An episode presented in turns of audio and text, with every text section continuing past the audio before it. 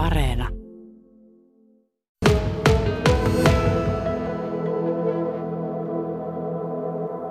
Näyttelijä ja mediapersona ja Ukko Resortin kasvot. Mikko Leppilampi, mikä ja mitä on Ukko Resort? Ukko Resort on ikään kuin enemmänkin se käsite ja se ideologia ja se Ukko Resort, se tapahtuu siellä, minne me vaan päätetään mennä.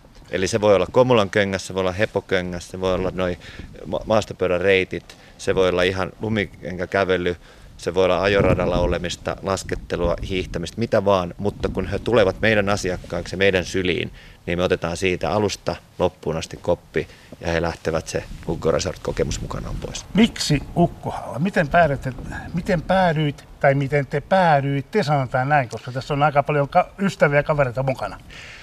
Ihan tärkein syy tietysti on tämä alue ja tämä luonto ja sen monimuotoisuus, mutta sitten myös se, että tämä on jollain tavalla nyt toistaiseksi, jos ajatellaan nyt eteenpäin positiivisesti niin kuin kirkkain silmin ja onneksikin vielä toistaiseksi jäänyt ikään kuin vallottamatta vielä. Että tää on, täällä on vielä kuitenkin se niin kuin mahdollisuus niin kuin luoda se identiteetti ää, tällä tavalla. Ja tämä ei ole niin kuin ylikansoittunut turisteista tai ää, rakentamisesta.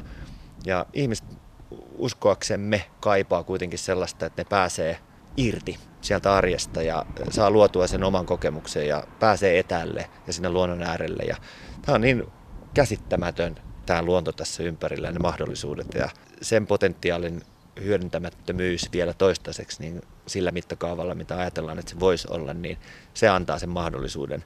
Ja tietysti sitten myös se, että itse, kun on tänne tullut ja kokenut oikeastaan niitä asioita, mitä itse kaipaa omaa vapaa-ajan viettoa ja mitkä omia intohimoja, niin ne on täyttynyt niin täydellisesti, että ajattelen, että en mä niin erikoinen ihminen ole, että, että mä tykkäisin sellaista asioista, mistä kukaan muu ei tykkää, vaan kyllä me ollaan koettu niin, että jos me tästä nautitaan näin paljon ja saadaan tästä näin paljon elämyksiä ja ää, mielihyvää, niin varmasti muutkin. Ja se on tullut ihan siitä omasta rakastumisesta tähän alueeseen, niin haluaa jakaa sitä eteenpäin sinä olet tarkkailu alla aina. Mediapersonana ja mm. julkisuuden henkilönä olet tarkkailu alla aina. Onko tämä sellainen paikka, että täällä pääsee tarkkailussa eroon? No ehdottomasti, että kyllä se hetki, että menee tonne jollekin laavulle tonne itsekseen olemaan tai lähipiirin kanssa ja kokee niitä asioita, niin ei siellä kukaan ole tutkimassa ja tarkkailemassa tai arvostelemassa, että kyllä tämä saa olla just niin kuin sellainen kuin on ja pääsee irti siitä arjesta. Ja se on itse asiassa ehkä se niin kuin tärkein puoli mulle henkilökohtaisesti, että mä rakastan mun työtä ja mä rakastan sitä niin kuin huomion keskipisteenä olemista ja mä oon syntynyt viihdyttäjäksi ja isännäksi mutta sitten toisaalta se, että mä en näe välttämättä sitä arvoa, jos mä olen koko ajan siellä, vaan mun pitää päästä ikään kuin tämmöisiin retriitteihin ja irti etälle nähdäkseni taas siihen lähelle ja arvostaakseni niitä asioita. Niin tämä on niin hyvä kontrasti mulle, mun elämään, että sen takia tämä on mulle tärkeää. Kuinka paljon merkitsi korona-aika ja korona, tämä korona-aika sille, että, että te nyt olette täällä? Muun muassa esimerkiksi Toni Ahokas tuli Kaliforniasta Hyrynsalmelle. Niin, tässähän oikeastaan onkin just se, että, että näissä tämmöisissä kriisitilanteissa niin ne eh, että kaivetaan niitä, että mitkä voi olla niitä rakentavia positiivisia asioita, niin kyllä tässä ehdottomasti kävi se, että mulla on kaksi sellaista tietyllä tavalla tämmöistä retriittikokemusta, jotka on avannut mun perspektiiviä ja näkökulmaa niin omaa elämää ja maailmaa ylipäätänsä.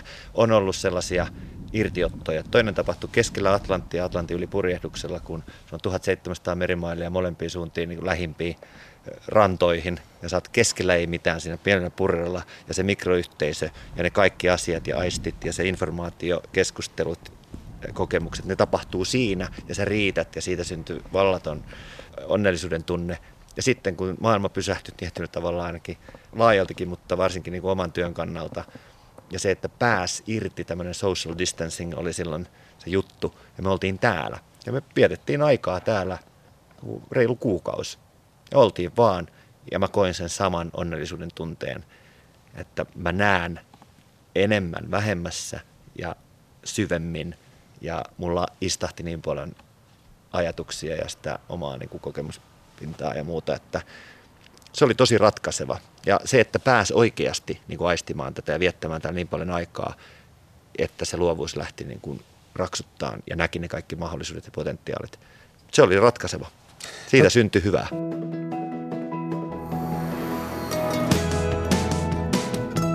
Yle Radio Suomi. Tässä ukkotoiminnassa ainakin tämä Hyrynsalmen ajoharjoittelurata saa uuden tulevaisuuden. Tämä on hyvä, hyvä juttu, että tulee tämmöisiä uusia yrittäjiä, jotka monipuolisesti hyödyttää meidän ympäristöä. Ja meillähän on tietysti monipuolinen matkailuympäristö, jota me ei itse aina, aina hoksatakaan. Ja, ja yritykset, tämmöiset uudet ajattelijat tekevät sen näkyväksi. Ja harjoittelurata yhtenä niin on mielenkiintoinen osa heidän tuotteistoaan. Hyrynsalmen kunnanjohtaja Heimo Keränen, millainen merkitys Hyrynsalmen kunnalle on ja mikä se kunnan rooli on tässä ukkoresortissa?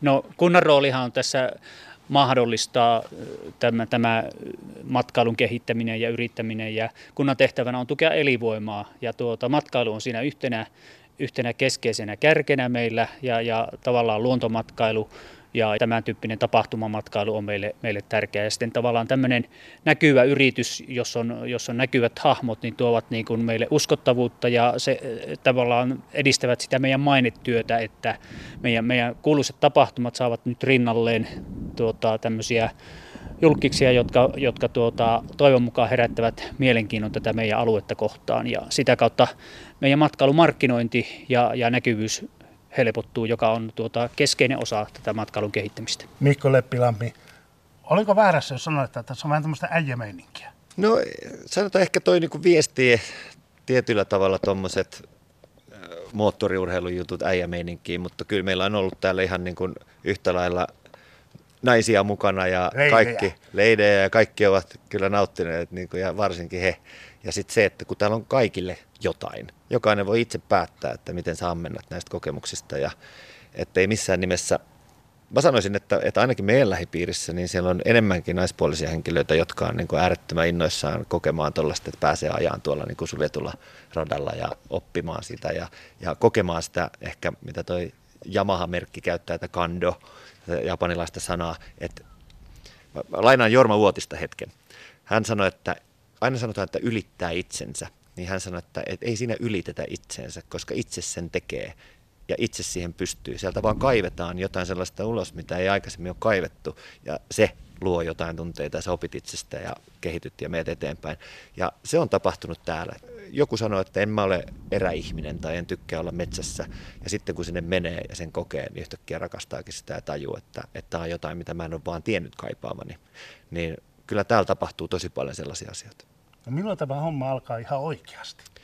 No kyllä meillä on aika paljon kiinni myös siitä, että sitten kun ne fasiliteetit on kohdallaan, että voidaan ikään kuin, että jos mökki on valmis, niin sinne voi kutsua vieraat. Että odotetaan nyt, että saadaan huoltohallit sinne ajoradalle, saadaan tämä rantavilla valmiiksi, niin sitten se lähtee ihan niin kuin oikeasti liikkeelle. Sitten tietysti täytyy miettiä myös näitä ravintolakonseptia tai sitä ruokapuolta ja kaikkea sitä palvelua, että, että sitä nyt tässä sitten tämän syksyn ajan vielä rakennetaan ja ää, talvella olisi tarkoitus laittaa asiat oikein kunnolla käyntiin. Nyt eletään tämmöistä korona-aikaa ja suomalaisille kotimaan matkailu on tullut hyvinkin tutuksi. Onko tässä nyt teillä aikomuksella kuitenkin tähdätä sitten, kun se korona-aika on ohi, niin tuonne kansainväliselle markkinoille? Ilman muuta ja ehdottomasti myös tämä, että nyt suomalaiset on ruvennut. Se, sekin on jännä, että sitten kun lähdetään ikään kuin irti siitä arjesta ja ajatellaan, että nyt mennään lomalle, niin sitähän aina lähtee siitä kotipihastaan mahdollisimman kauas. Siis sitä harvemmin arkena myöskään katselee, niin kuin esimerkiksi niin kuin täällä paikalliset sanoo, että kun me tullaan tuoreen silmin ja ollaan niin innoissamme ja meidän näkökulmasta nähdään nämä potentiaalit, niin sitä yhtäkkiä saattaakin olla niin, että paikallinenkin rupeaa katselemaan ja näkemään ne samat asiat. Että olkoon se niin, että joku ulkomailta tulee Suomeen vierailemaan ja haluaa nähdä Helsinkiä ja sitten lähtee esittelemään, niin itse näkee ensimmäisen kerran Helsingin samalla tavalla heidän silmien kautta. Mutta täällä on ehkä vähän sama juttu ja että suomalaiset on ehdottomasti lähtenyt tutkiin, että mitä meillä täällä on ja miksi ulkomaalaiset ylipäätänsä tulee tänne ja rakastaa niin kuin matkailla Suomessa, että miksei me itsekin. Niin kyllä suomalaisiakin riittää kyllä, jotka haluaa tätä ammentaa, mutta totta kai ja ilman muuta ulkomaalaisia asiakkaita lähdetään tavoittelemaan, koska tämä on kuitenkin jotain todella eksoottista, mitä ne ei muualta saa. Ja vielä ehkä niin painottaisin sitä, että nämä pienet profiloidut ryhmät, ne on paljon helpompi vastuullisesti ja turvallisesti myös kontrolloida ja testauttaa ja seurata ja pitää myös niin kuin vastuullisesti täällä irti massoista ja muista, että missä muualla pääset social distancing paremmin kuin täällä.